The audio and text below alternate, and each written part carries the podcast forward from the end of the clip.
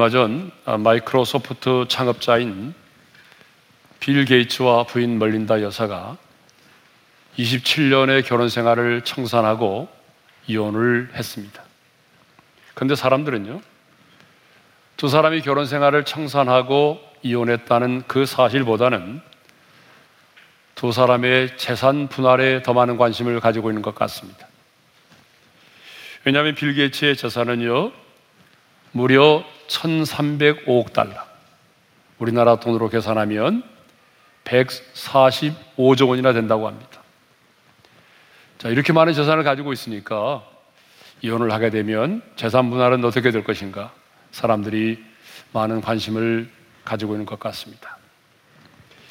빌 게이츠 뿐만이 아니라 최근 들어서 깨어진 가정들이 참 많습니다. 통계청의 발표에 의하면 2020년 우리나라의 혼인 건수는요, 21만 4천 건입니다. 1970년 혼인 통계 작성 이후에 가장 적은 수치를 기록했습니다. 그러면 이용 건수는 얼마나 될까요? 2020년 이용 건수는 여러분 놀라지 마십시오. 10만 7천여 건입니다. 그러니까 수치상으로 본다면 거의 절반에 가까운 사람들이 이혼을 하고 있는 것으로 나타났습니다. 물론 이혼을 하는 데는 많은 아픔과 표현할 수 없는 여러 가지 이유가 있겠죠. 그러나 분명한 사실은 예전의 사람들보다도 지금의 사람들이 이혼을 너무 쉽게 하고 있다는 사실입니다. 아, 저는 누나들이 참 많은데요. 제 누나들이 만나서 얘기할 때 보니까 이런 말을 자주 하시더라고요. 자신들도 살아가면서 너무 힘들고 어려워서 정말 헤어지고 싶을 때가 많이 있었다는 거예요. 그렇지만 새벽마다 우리를 위하여 기도하시는 그 아버님의 그 기도. 그리고 아버님이 장로님인데 장로의 딸이 이혼하게 되면 우리 아버지가 어떻게 될까? 그 아버지의 체면 때문에 헤어지지 않고 지금까지 살아왔다라고 하는 얘기를 자주 하시더라고요. 예전에는요, 이렇게 부모님의 체면 때문에라도 참고 인내하며 살았던 사람들이 많이 있습니다. 그런데 요즘에는요, 이혼을 회사에서 퇴사하는 것처럼 너무 쉽게 생각하는 사람들이 많아졌습니다. 아이들도 이런 시대에, 이런 시대의 영향을 받아서인지 엄마 아빠가 싸우고 힘들어 하면 아이들이 싸우지 말고 헤어져. 이렇게 아이들이 쉽게 헤어지라고 부모에게 요구를 한다는 것입니다. 아, 지금도 마음은 이미 헤어졌지만 또 서로 각방을 쓰고 있지만 아이들 때문에 사회적인 지위와 체면 때문에 서로 행복한 부부처럼 친절한 부부처럼 보이는 쇼 인도 부부가 참 많이 있습니다. 오늘은요, 가정의 달을 맞이해서 하나님이 처음 창조하신 최초의 가정은 최초의 가정은 어떤 모습이었으며 오늘 우리의 가정은 어떠한 가정이 되어야 하는지를 나누고자 합니다. 자, 성경을 보게 되면 하나님이 친히 만든 공동체는요, 교회와 가정밖에 없습니다. 하나님은 이 땅에 회사를 설립한 적도 없으시고 학교를 세운 적도 없고 국가를 만든 적도 없습니다. 하나님은 유일하게 이 땅에 교회와 가정만을 만드셨습니다. 하나님이 친히 가정을 설계하시고 친히 하나님이 가정을 만드시고 세우셨습니다. 그러므로 가정은요, 하나님의 걸작품입니다. 자, 먼저 하나님이 당신의 형상을 따라서 남자와 여자를 창조하셨죠. 창세기 1장 27절의 말씀을 우리 함께 읽겠습니다. 다 같이요. 하나님이 자기 형상 곧 하나님의 형상대로 사람을 창조하시되 남자와 여자를 창조하시고 자, 하나님이 창조하신 처음 남자는 아담을 말하고 하나님이 처음 창조하신 여자는 하와를 말합니다. 그런데 귀신론을 주장하는 베레아에서는요, 창세기 1장에 언급된 창세기 1장에서 하나님이 창조한 남성과 여성은 우리가 말하는 아담과 하와가 아니라 영이 없이 창조된 사람들이라고 주장을 하죠. 그러면서 하나님은 창세기 2장에서 흙으로 사람을 지으시고 코에 생기를 불어 생기를 불어넣어서 생명이 되게 하셨는데 그 사람이 아담이고 아담의 갈비뼈를 치하여 여자를 만드는데 그 여자가 바로 하와라고 말하죠. 그러나 우리는 그렇게 보지 않습니다.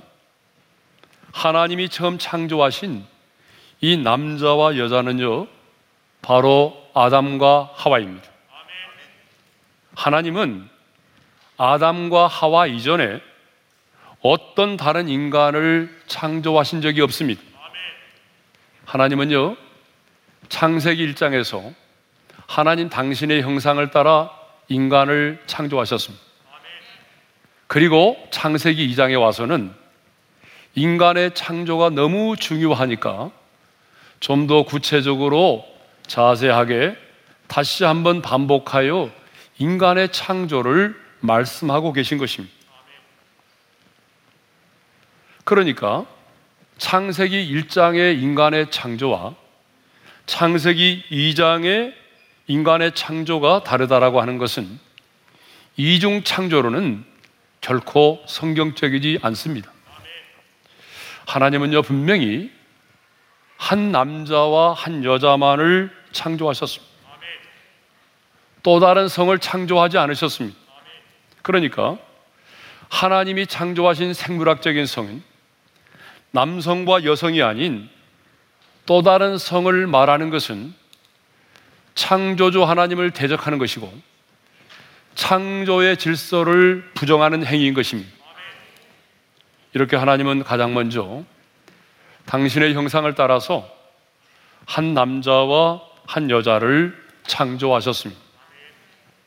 그런데 창세기 2장은 하나님께서 우리 인간을 어떻게 창조하셨는지에 대해서 좀 더 구체적으로 자세하게 말씀을 하고 있습니다. 자, 먼저 하나님이 땅의 흙으로 사람을 지으시고 코에 생기를 불어넣어서 생명이 되게 하셨습니다. 바로 이 사람이 누구죠? 바로 아담입니다. 그런데 하나님께서 보실 때에 아담 혼자 사는 것이 좋지 않아 보였습니다. 여러분 이것을 보게 되면 우리 하나님은요 애로움과 고독을 싫어하시는 분이세요. 하나님의 형상대로 지음받은 우리 인간이 애로움과 고독 속에 이 세상을 살아가는 것 하나님은 좋아하지 않습니다.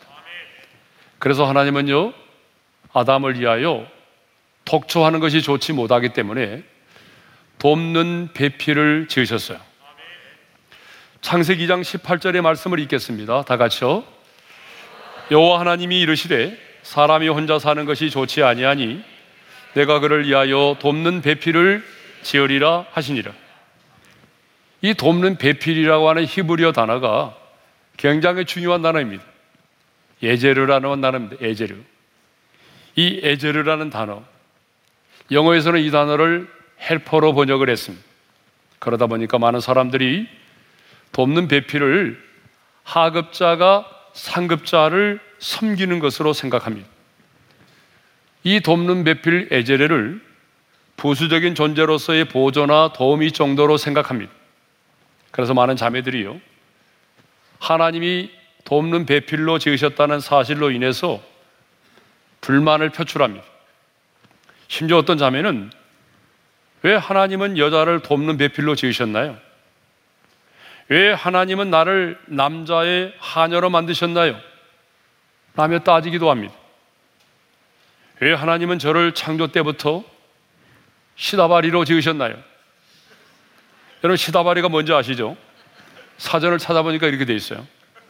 일하는 사람 옆에서 그 일을 거들어주는 사람. 이렇게 하나님이 여자를 돕는 배필로 지으셨다는 사실에 불만을 표출하고 하나님이 창조하실 때부터 남녀 성별에 따라 사람을 차별하셨다고 그렇게 생각하는 사람들이 의외로 많습니다. 그러나 여러분, 이것은 잘못된 생각이죠. 하나님은요, 인간을 창조하실 때에 이 남자와 여자를 가장 평등하게 지으셨습니다. 아담의 갈비뼈를 치하여 여자를 만드셨다는 이 사실이 이를 증명해 주고 있습니다. 자, 돕는 배필, עזר라고 하는 단어는요, 보조나 도우미를 뜻하는 말이 결코 아닙니다. 어시스트라는 말도 아닙니다. 돕는 배필이라고 하는 단어, 이 עזר가 성경에서 어떻게 사용되었는지를 보게 되면 돕는 배필이라는 의미가 어떤 것인지를 우리가 확실하게 이해할 수가 있습니다. 성경에 보면 이 돕는 배필 에제르라고 하는 단어가 무려 20여 군데 사용됐습니다. 그런데 한결같이 하나님이 우리를 돕는다. 하나님이 우리를 돕는다 할 때에 이 에제르라고 하는 단어가 사용됐습니다. 이제 성경 몇 구절을 좀 찾아볼 텐데요. 시편 54편 4절의 말씀을 먼저 읽겠습니다. 다 같이요. 하나님은 나를 돕는 이시며 주께서는 내 생명을 붙들어 주시는 이신이다. 거기 하나님은 나를 돕는 이시며 할 때에 그 돕는다는 뜻이 예제입니다. 출애굽기 18장 4절의 말씀도 읽겠습니다. 다 같이요. 하나의 이름은 엘리에셀이라 이는 내 아버지의 하나님이 나를 도우사 바로의 칼에서 구원하셨다 함이더라. 거기도 하나님이 나를 도우사라고 할 때에 바로 그 단어가 돕는 배필이라고 하는 예제르라는 단어입니다. 한번더 읽어보겠습니다. 신명기 33장 26절의 말씀입니다. 다 같이요. 여수른이여 하나님 같은 이가 없도다. 그가 너를 도우시려고 하늘을 타고 궁창에서 위험을 나타내시는도다. 그가 너를 도우시려고 하나님이 너를 도우시려고 한다 할 때에 바로 예제르라는 단어가 사용됐습니다. 자, 이렇게 성경을 보게 되면 돕는 배필 에제르라고 하는 단어는 하나님께서 우리가 할 수 없는 일을 도와주시고 우리의 필요를 채워주시는 분으로 묘사할 때에 사용되었습니다. 그러므로 여러분, 돕는 배필이라고 하는 말은 없어서는 안 될 동반자라는 그런 의미죠. 우리의 인생 가운데 없어서는 안 될 인생의 동반자가 누구예요? 바로 돕는 배필 에제르입니다. 자, 우리가 신약에서요. 성령님을 보혜사라고 부릅니다. 이 보혜사라고 하는 말은 헬라어로 파라클레토스라는 의미죠. 이 말의 뜻이 뭐죠? 우리 곁에서 우리를 도와주시는 분이라는 말이죠. 그런데 우리는 보혜사 성령님을 우리의 뜻을 성취하는 일에 있어서 뭐 우리를 부수적으로 돕는 도움이나 종처럼 우리를 돕는 조력자로 생각하지 않습니다. 여러분이 보혜사 성령님을 그렇게 생각하십니까? 아니죠. 우리 그렇게 생각하지 않아요. 우리가 하나님의 사람으로서 영적인 전쟁을 치르고 하나님의 사람으로 살아갈 때에 반드시 보혜사 성령 하나님께서 우리 곁에 계시면서 우리를 위로해 주시고 우리를 도와주셔야만이 우리가 선한 싸움에서 승리할 수 있고 열매를 맺는 것입니다. 마찬가지로 이 세상을 살아가는 우리에게 있어서 여자는 남자의 부수적인 조력자나 도우미가 아니라 하나님의 도우심처럼 보혜사 성령 하나님처럼 우리 곁에서 우리를 도와줘야만 하는 우리의 인생 가운데 없어서는 안 될 인생의 동반자인 것입니다. 그러니까 돕는 배필이라는 말은 여러분들이 오해가 없기를 바랍니다. 자, 이렇게 하나님이 당신의 형상대로 인간을 창조하시고 여성을 돕는 배필로 지으셨습니다. 그 다음에 하나님은 아담과 하와가 함께 거하며 살 수 있는 에덴 동산을 친히 만드셨어요. 창세기 2장 8절의 말씀을 읽겠습니다. 다 같이요. 여호와 하나님이 동방의 에덴의 동산을 창설하시고 그 지으신 사람을 거기 두시니라. 하나님이 에덴 동산을 만드셨습니다. 왜 하나님이 에덴 동산을 만드셨습니까? 당신의 형상을 따라 지음받은 우리 인간들로 하여금 거기 거하며 살도록 하기 위해서입니다.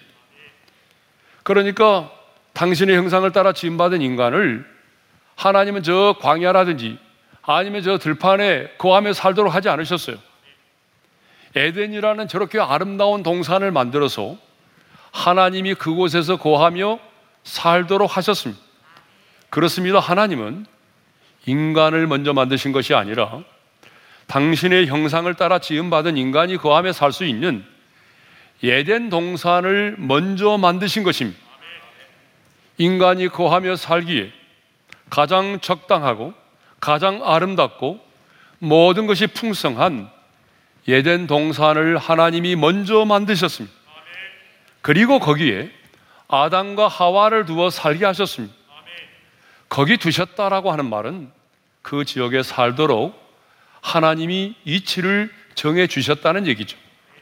하나님은 이렇게 당신의 형상대로 인간을 지은 다음에 당신의 형상대로 지음받은 인간이 거하며 살 수 있는 에덴 동산을 하나님이 친히 창설하셨습니다.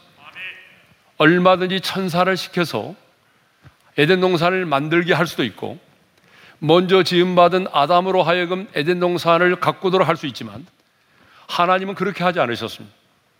하나님 자신이 에덴 동산을 설계하시고 하나님 자신이 에덴 동산을 준비하여 만드셨습니다.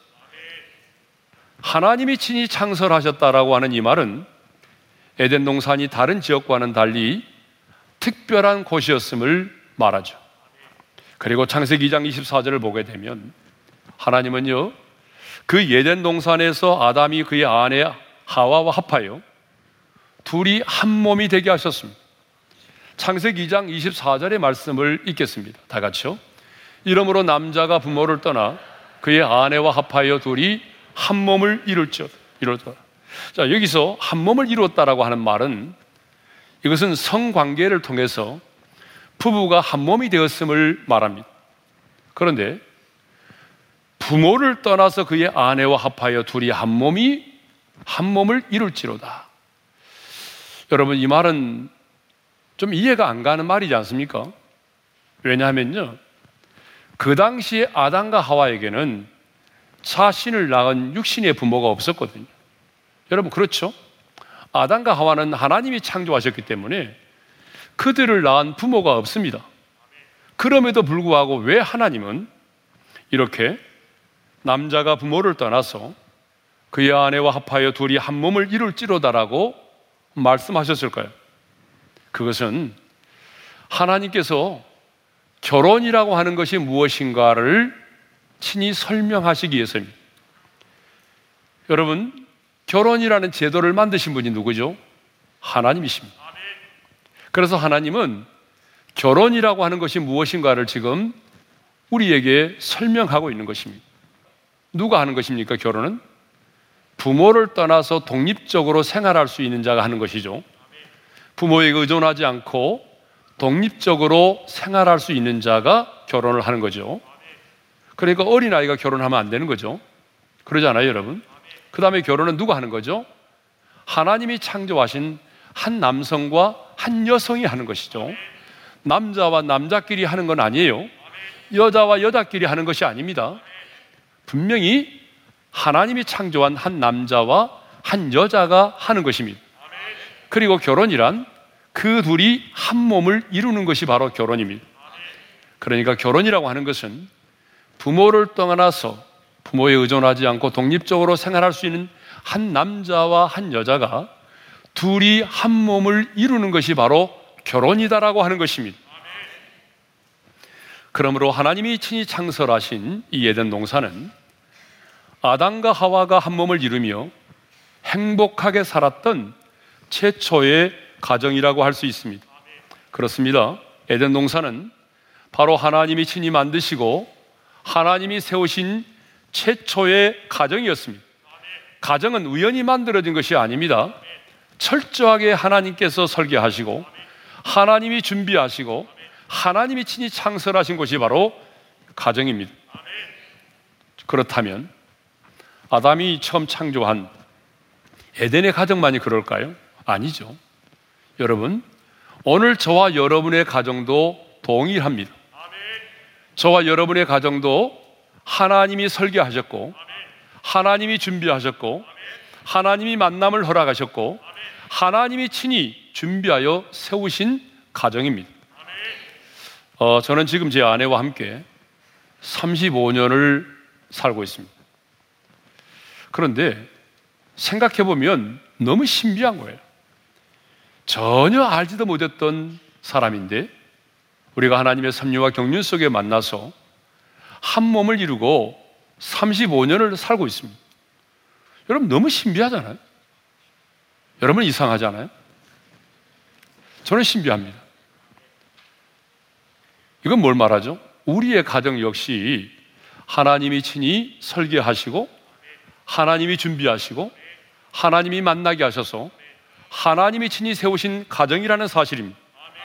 그래서 예수님도 하나님이 짝지어 주신 가정은 그것을 사람이 나누지 못할지니라고 말씀을 하셨습니다. 정리합니다. 누가 가정을 만드셨습니까? 여러분, 누가 가정을 세우셨습니까? 바로 하나님이 우리의 가정을 만드시고 세우셨다는 사실입니다. 이 사실이 참 중요합니다. 자, 그러면 하나님이 만드신 최초의 가정은 이제 어떤 모습이었을까요?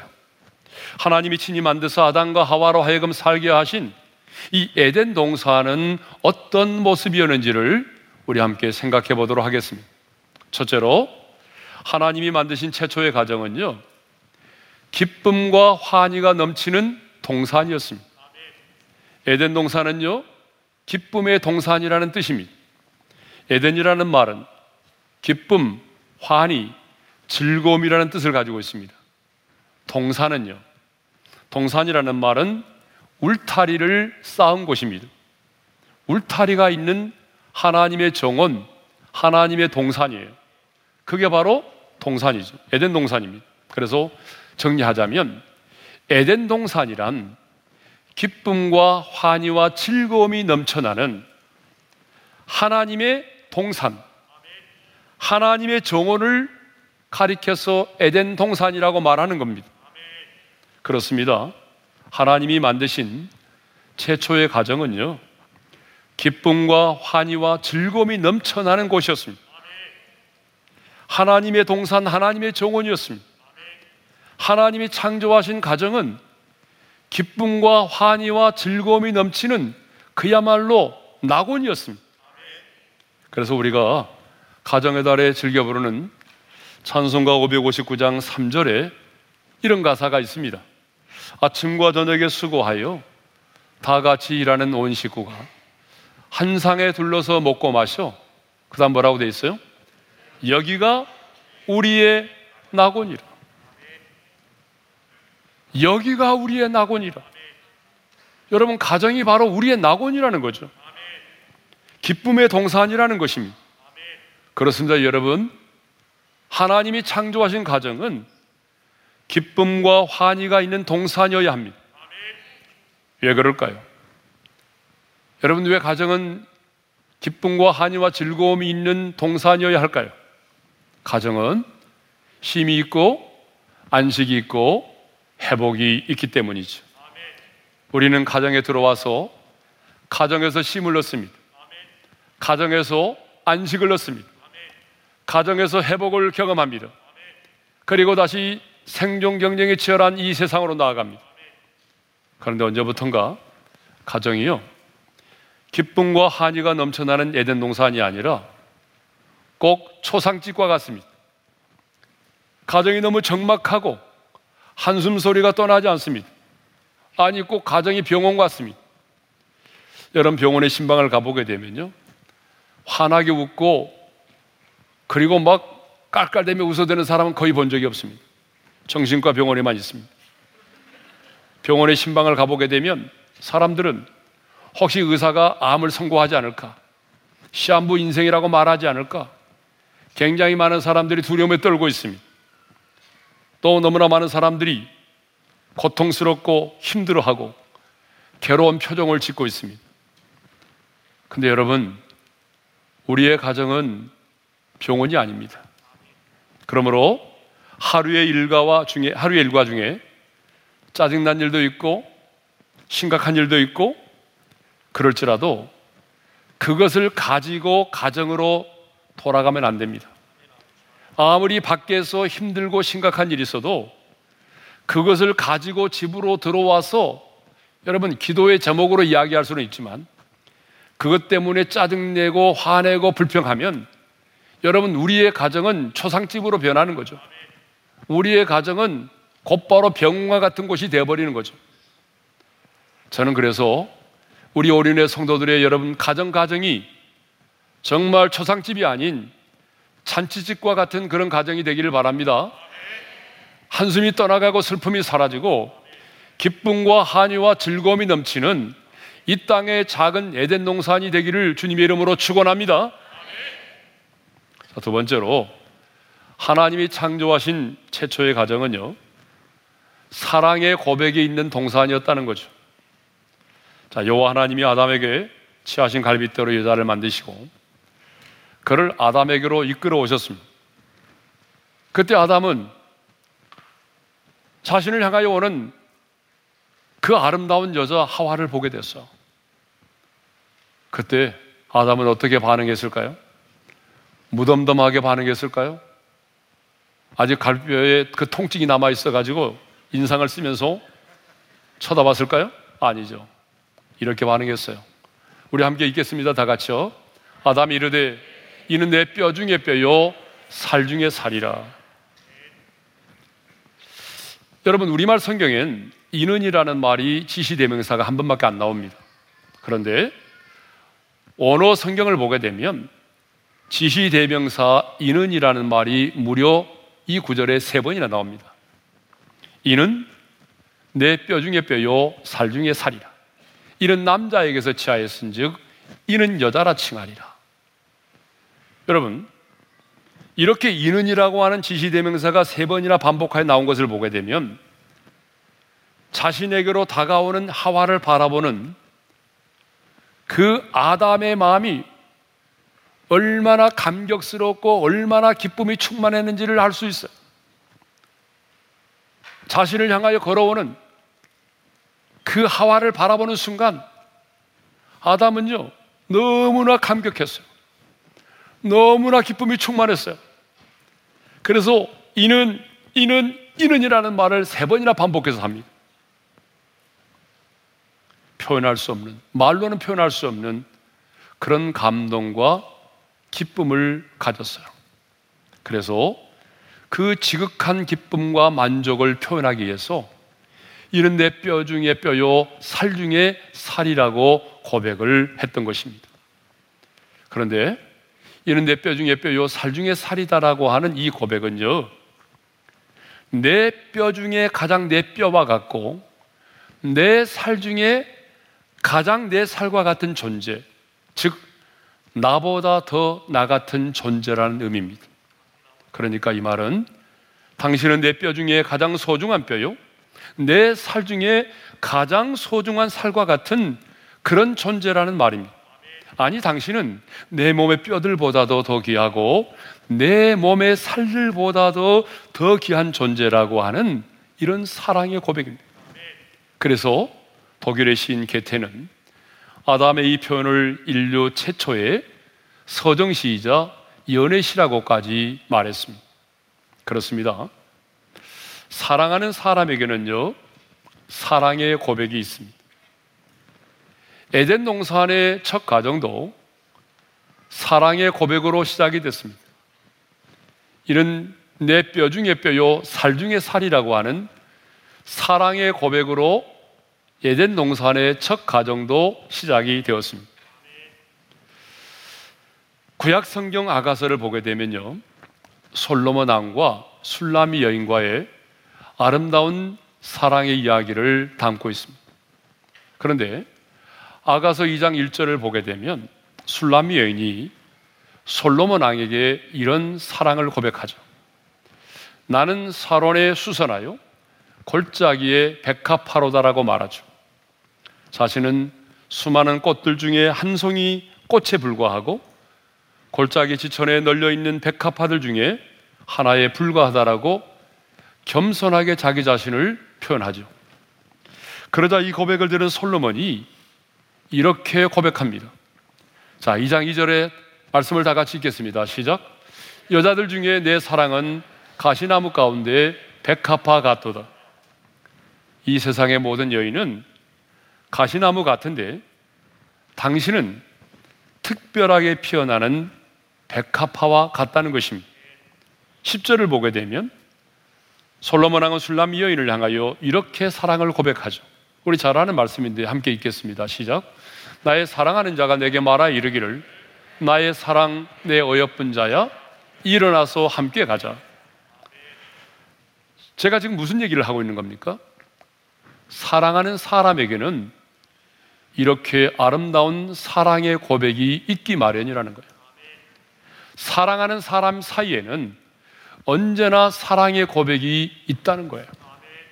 우리가 하나님을 사랑하기 때문에 하나님에 대한 사랑을 고백하지 않습니까? 여러분, 마찬가지. 우리가 누군가를 사랑하면 사랑하는 사람 사이에는 반드시 사랑의 고백이 있습니다. 지금도요, 청년들을 보게 되면 뭐 처음 프로포즈를 할 때 아니면 어, 첫사랑을 고백할 때에 얼마나 아름다운 말로 사랑을 고백하는지 몰라요. 예전의 사람들은 상상도 할 수 없는 그런 단어를 가지고 사랑을 고백합니다. 지금의 사람들은 어떤 말로 사랑을 고백하는지 궁금했어요. 한번 찾아봤더니 이런 내용들이 있더군요. 내가 널 사랑하는 만큼 눈이 내린다면 봄은 아마 오지 않을 거야. 봄은 안 오겠죠. 당신은 사랑받기 위해 태어난 사람입니다. 나는 당신을 사랑하기 위해 태어난 사람입니다. 하늘이 내려준 당신이 내 곁에 있기에 눈물이 나도록 행복해. 어떤 사람은 일생 동안 이 몸 다 바쳐 300년이 지나도 사랑할 것입니다. 오직 당신만. 그런데 중요한 것은 예전이 아니라 지금도 이런 사랑의 고백을 하고 있느냐는 거죠. 프로포즈 할 때는 이런 고백을 하는데 결혼해서 아이 낳고 10년, 20년 살고 있는데도 지금도 이런 사랑의 고백을 하고 있느냐는 거죠. 저도 마찬가지고 우리나라 사람들은 사랑을 고백하는 것에 익숙해 있지 않습니다. 그래서 가끔 이제 아버지 학교에서 숙제를 낼 때가 있잖아요. 집에 들어가는 순간 아내를 보는 순간에 아내를 껴안고 사랑한다고 고백해라. 자녀가 들어오면 가장 먼저 자녀에게 사랑을 고백해라. 이런 숙제가 있어요. 그래서 아버지들이 가끔 숙제를 하느라고 집에 들어오자마자 아내를 허거하고 사랑한다고 고백하면 아내가 막 지레 겁을 먹습니다.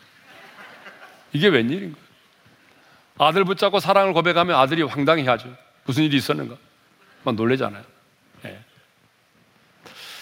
자, 이렇게 우리는, 우리나라 사람들은요, 사랑을 고백하는 것에 익숙하지 않습니다. 그런데 이번 기회를 통해서 이번 가정의 달을 맞이해서 우리 성도들의 가정에 사랑의 고백이 다시 회복되기를 원합니다. 부부지간만이 아니라 제가 말씀드리는 것은 남편과 아내 사이만이 아니라 부모와 자식 간에도 아름다운 사랑의 고백이 있기를 원합니다. 왜냐하면 사랑의 고백은 사랑을 지속하게 만들어줄 뿐만 아니라 사랑을 더 풍성하게 만들어주기 때문입니다. 마지막으로 하나님이 창조하신 최초의 가정, 그 에덴 동산은 어떤 동산이었을까요? 부끄러움이 없는 동산이었습니다. 25절의 말씀을 읽겠습니다. 다 같이요. 아담과 그의 아내 두 사람이 벌거벗었으나 부끄러워하지 아니하느니. 아담과 하와 두 사람은 벌거벗었으나 부끄러워하지 않았습니다. 벌거벗었으나 전혀 부끄러움이 없었다라고 하는 말은 두 사람 사이 어떤 죄책감이나 수치심이 전혀 없었다는 것을 말하죠. 그렇습니다. 진정으로 둘이 한 몸이 되게 되면, 한 몸을 이루게 되면, 한 사람의 아픔이 서로의 아픔이 되는 것이고, 한 사람의 기쁨이 서로의 기쁨이 되는 것입니다. 진정으로 둘이 한 몸이 되면 벌거벗어서나 부끄러움이 없는 상태가 되는 것입니다. 하지만 죄가 들어오면 죄가 가정의 분위기가 그 죄로 말미암아서 가정의 분위기가 완전히 달라집니다. 죄가 들어오면 서로를 비난하게 됩니다. 죄가 들어오게 되면 수치심을 갖게 됩니다. 서로를 멀리하며 쳐다보는 것조차도 힘들어하죠. 부끄러워하게 되는 거죠. 아담과 하와도 마찬가지입니다. 아담과 하와도 범죄하고 난 이후에 하나님의 낯을 피하여 동산 나무 사이에 숨었다라고 기록하고 있습니다. 죄를 짓게 되면 자녀가 부모 보기에 부끄럽고 부모 역시 자식 보기가 부끄럽습니다. 그래서 자꾸 멀리 하려고 하죠. 실제로 자신이 지은 그 죄 때문에 그 부끄러움 때문에 남편의 얼굴을 쳐다볼 수가 없고 아내의 얼굴을 쳐다보지 못하고 내가 지금 그 죄 때문에 사랑하는 자식의 얼굴을 쳐다보지 못하는 사람들이 얼마나 많은지 모릅니다. 그러므로 우리는 내가 좀 비록 가난하게 살고 어려운 형편 가운데 살지라도 부끄러움이 없는 삶을 살아서 사랑의 눈으로 내 자식을 바라볼 수 있는 사랑의 눈으로 아내와 남편을 바라볼 수 있는 그런 하나님의 사람들이 될 수 있기를 바랍니다. 윤동주 시인이 죽는 날까지 하늘을 우러러 한 점 부끄러움이 없기를 갈망했던 것처럼 우리도 언제나 부끄러움이 없이 수치심이 없이 내 남편의 얼굴을 내 아내의 얼굴을 내 사랑하는 자녀의 얼굴을 쳐다볼 수 있는 그런 사람이 될 수 있기를 바랍니다. 저는 우리 성도들의 가정이 서로에게 부끄러움이 없는 그런 아름다운 가정이 되기를 소망합니다. 주신 말씀 마음에 새기면서 찬송가 559장 1절과 우리 3절을 함께 부르겠습니다. 사철의 봄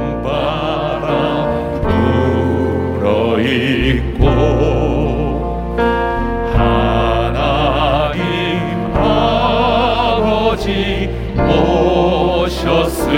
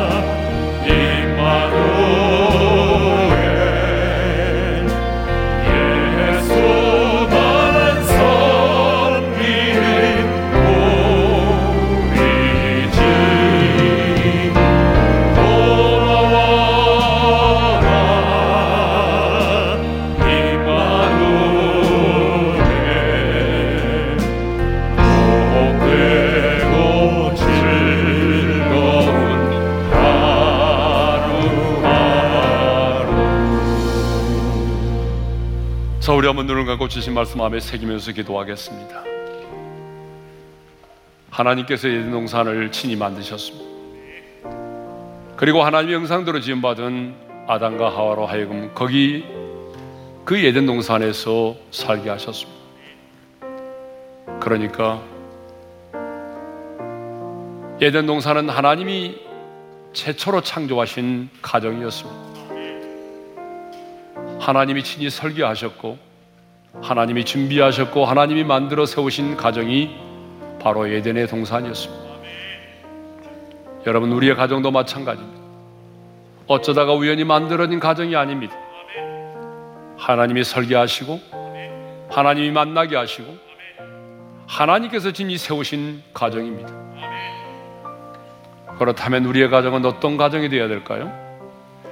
하나님이 최초로 창조하신 가정처럼 기쁨과 환희와 즐거움이 떠나지 않는 에덴 농산이 되어야 합니다. 하나님은 우리의 가정이 에덴 농산이 되기를 원하십니다. 심과 안식과 회복이 있는 기쁨과 환희가 떠나지 않는 그런 즐거운 낙원 에덴 농산이 되기를 원하십니다. 하나님, 우리의 가정이 에덴 농산이 되게 하여 주옵소서. 우리의 가정이 초상집이 아닌 잔치집과 같은 집이 되게 하여 주옵소서. 하나님이 창조하신 최초의 가정은 아름다운 사랑의 고백이 있는 가정이었습니다. 사랑하는 사람에게는 사랑의 고백이 있는 법이죠. 부부지간만이 아니라 부모와 자식 간에도 사랑의 고백이 회복되기를 원합니다. 하나님 앞에 부르심을 받는 그날까지 아름다운 사랑의 고백이 지속되기를 위하여 기도합시다. 하나님이 창조하신 최초의 가정은 부끄러움이 없는 가정이었습니다. 벌거벗었으나 부끄러워하지 않았습니다. 그러나 제가 들어보니 그들은 하나님의 낯을 피하여 숨었습니다. 마찬가지입니다. 여러분, 죄가 우리 가정에 들어오기 시작하면 우리가 하나님 앞에서 부끄러운 죄를 짓게 되면 그 죄책감과 수치심 때문에 서로의 얼굴을 바라볼 수가 없는 것이죠. 그러므로 우리는 하나님과 사람 앞에서 부끄러움이 없는 삶을 살아야 합니다. 죄책감과 수치심 때문에 얼굴을 바라보지 못하는 그런 가정이 아니라 부끄러움이 없는 삶을 살았기에 하나님의 사랑의 눈으로 아내를 바라볼 수 있고 남편을 바라볼 수 있고 자식을 바라볼 수 있는 그런 가정이 되기를 하나님은 원하십니다. 주여 우리 가정이 이런 가정 되게 하여 주옵소서. 주여 한번 부른 다음에 합심으로 기도하십시다 주여 할렐루야 우리 아버지 하나님 하나님께서 최초의 가정을 친히 창조하셨던 것처럼 우리의 가정 역시 우연히 만들어진 가정이 아니라 하나님이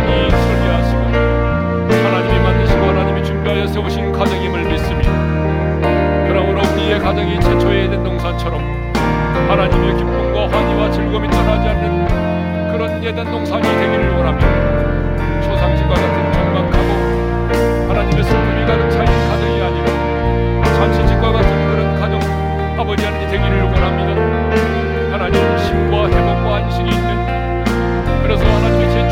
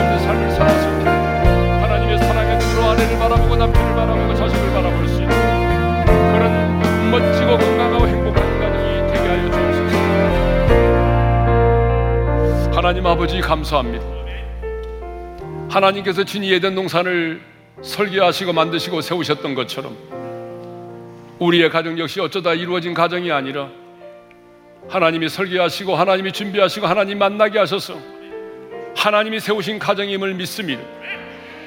그러므로 우리의 가정이 예된 농산이 되기를 원합니다. 기쁨과 한의와 즐거움이 떠나지 않는 기쁨의 동산, 심과 회복과 안식이 있는 낙원이 되기를 원합니다. 우리의 가정에 아름다운 사랑의 고백이 있기를 원합니다.